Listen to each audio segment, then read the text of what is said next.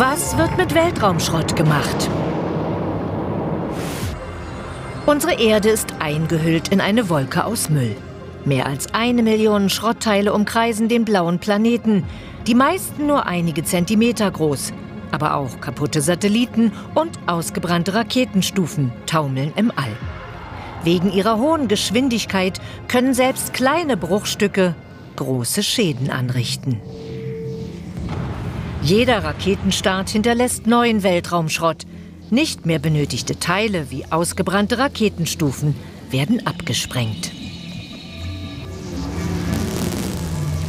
Im Februar 2009 krachten zwei Satelliten zusammen.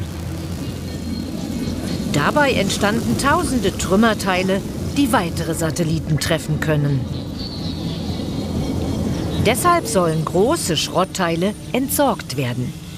Forscher arbeiten schon seit vielen Jahren daran, solche Objekte aus dem Erdorbit zu entfernen. Das wollen sie mit Hilfe von speziellen Satelliten schaffen. Die sollen die trudelnden Schrottteile entweder mit einem intelligenten Roboterarm ergreifen und an sich ziehen oder mit Netzen einfangen, so wie Fischer ihre Fische.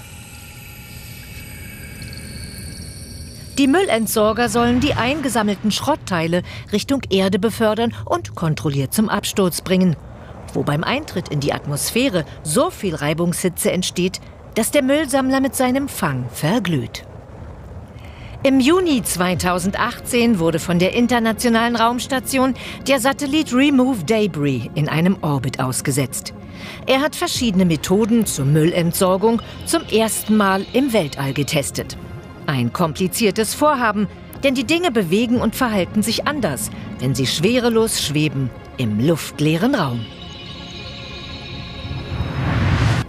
2025 soll die erste Mission zur Müllentsorgung starten.